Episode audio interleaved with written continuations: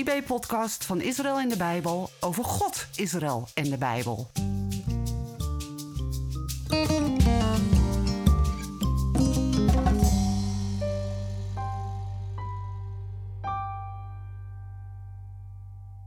Ruim een jaar lang belde de 16-jarige Peter elke week met de Joodse Irving.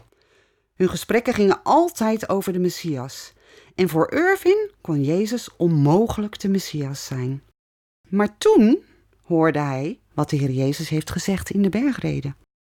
Ik ben Jacqueline Lohman en hier is het indrukwekkende verhaal van Peter en Irving. Ingesproken door collega David.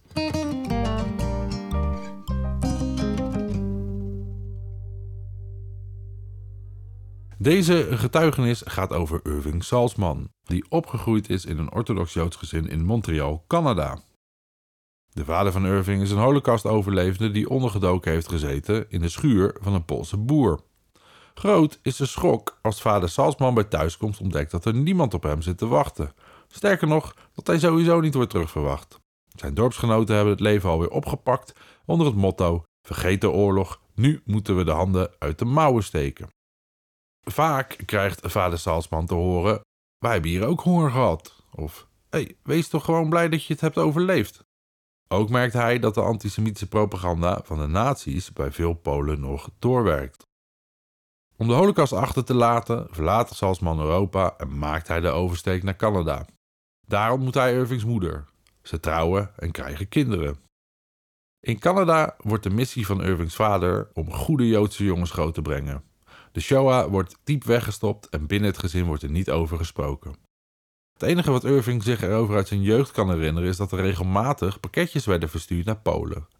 Pas later begrijpt hij dat ze bestemd zijn voor de Poolse boer, waar zijn vader ondergedoken zat.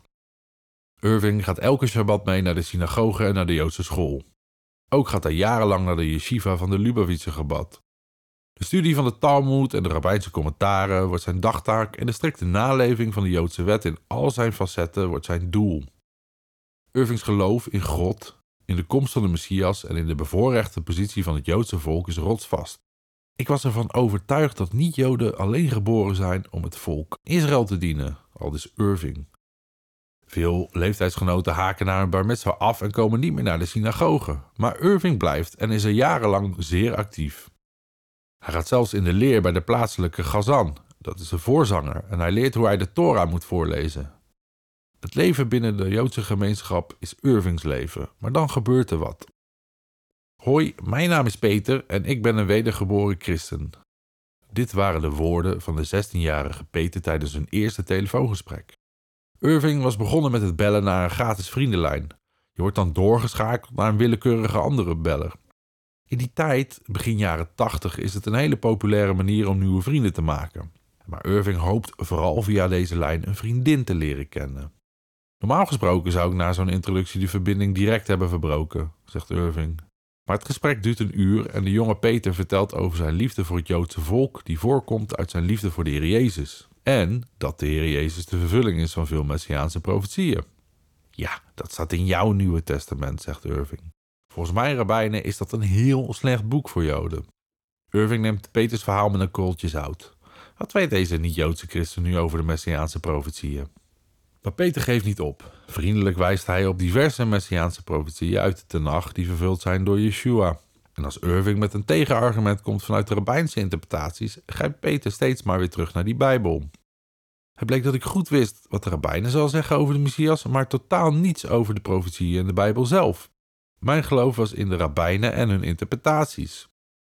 Hoewel Irving niet van plan is om ooit nog met Peter te bellen, wisselen ze toch telefoonnummers uit. Een jaar lang wordt Irving wekelijks gebeld door Peter. Tijdens ieder gesprek hebben ze het over de Messias. Wie is hij? Wat zeggen de rabbies en wat zegt de Tenach? Hoe kan de Messias al zijn gekomen? Want na Joodse opvatting zal de verlossing door de Messias plaatsvinden voor het oog van het volk Israël en de hele wereld. Dat heeft Jezus van Nazareth toch niet gedaan? En de Messias komt eh, om een materiaalrijk te stichten op aarde. Hij zal in Jeruzalem regeren en zijn koningschap zal zichtbaar zijn. Hoe kan Peter dan geloven dat Jezus de Messias is?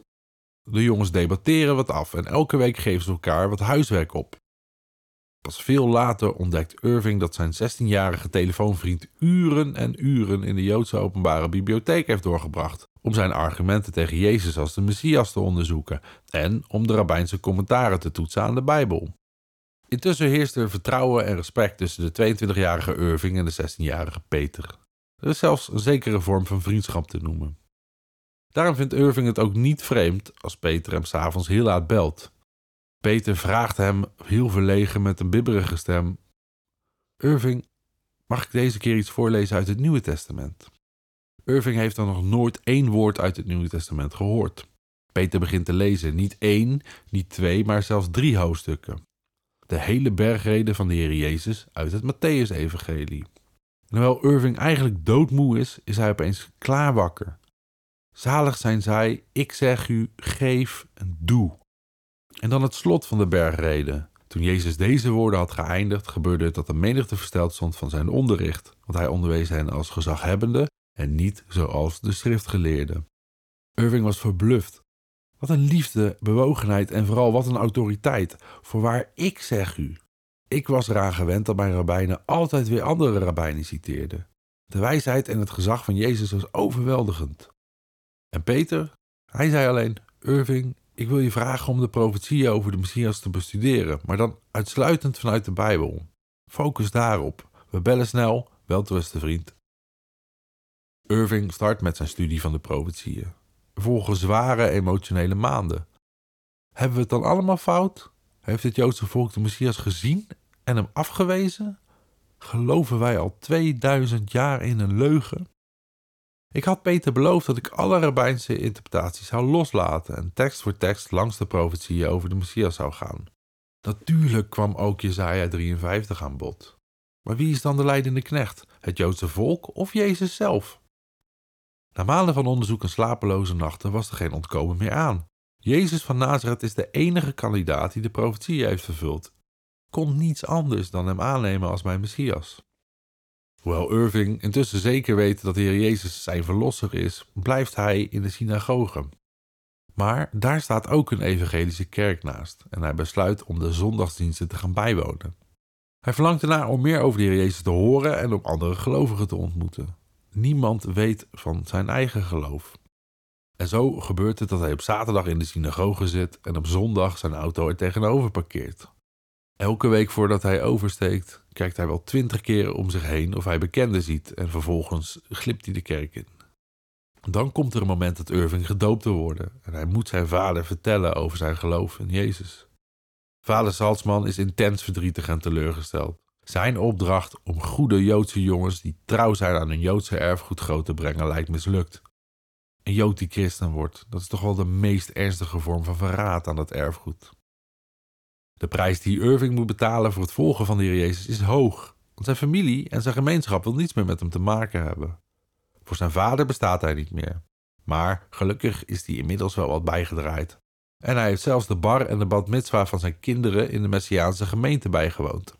Irving is daar inmiddels voorganger. Al vrij snel na zijn bekering komt Irving in contact met andere Joodse gelovigen. Ze moedigen hem aan om naar de Bijbelschool te gaan, want met zijn achtergrond is hij uitermate geschikt om de Heer te dienen onder het Joodse volk. Er is nog een pre, want behalve Engels spreekt Irving ook Jiddisch, Hebreeuws en Frans. Een studie aan de Philadelphia Biblical University wordt afgerond, waarna Irving gaat werken bij Chosen People Ministries. Dat heeft hij 15 jaar gedaan en een belangrijk werkterrein was New York. Sinds juni 2001 is hij voorganger van de Messiasbeleidende gemeente Beth Messiah in Livingston, New Jersey. We sluiten af met een persoonlijke oproep van Irving. Medegelovigen in de Heer Jezus Christus, blijf getuigen van Yeshua, de Joodse Messias. Bedenk dat 80% van de Joodse volgelingen van Jezus naar het getuigenis van niet-Joden tot geloof is gekomen. Dus hou vol, bid voor mijn volksgenoten, verkondig liefdevol het evangelie aan hen en heb geduld. En wees als Peter.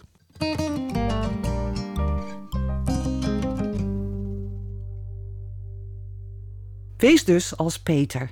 Blijf getuigen van je geloof en grijp je kans om te spreken over de Messias tegenover Joodse mensen. Weet je dat het merendeel van de Messias beleidende Joden tot geloof is gekomen na het getuigenis van christenen? Geef dus niet op en heb geduld, net als Peter. Bedankt voor het luisteren. Tot onze volgende podcast en voor nu vooral shalom.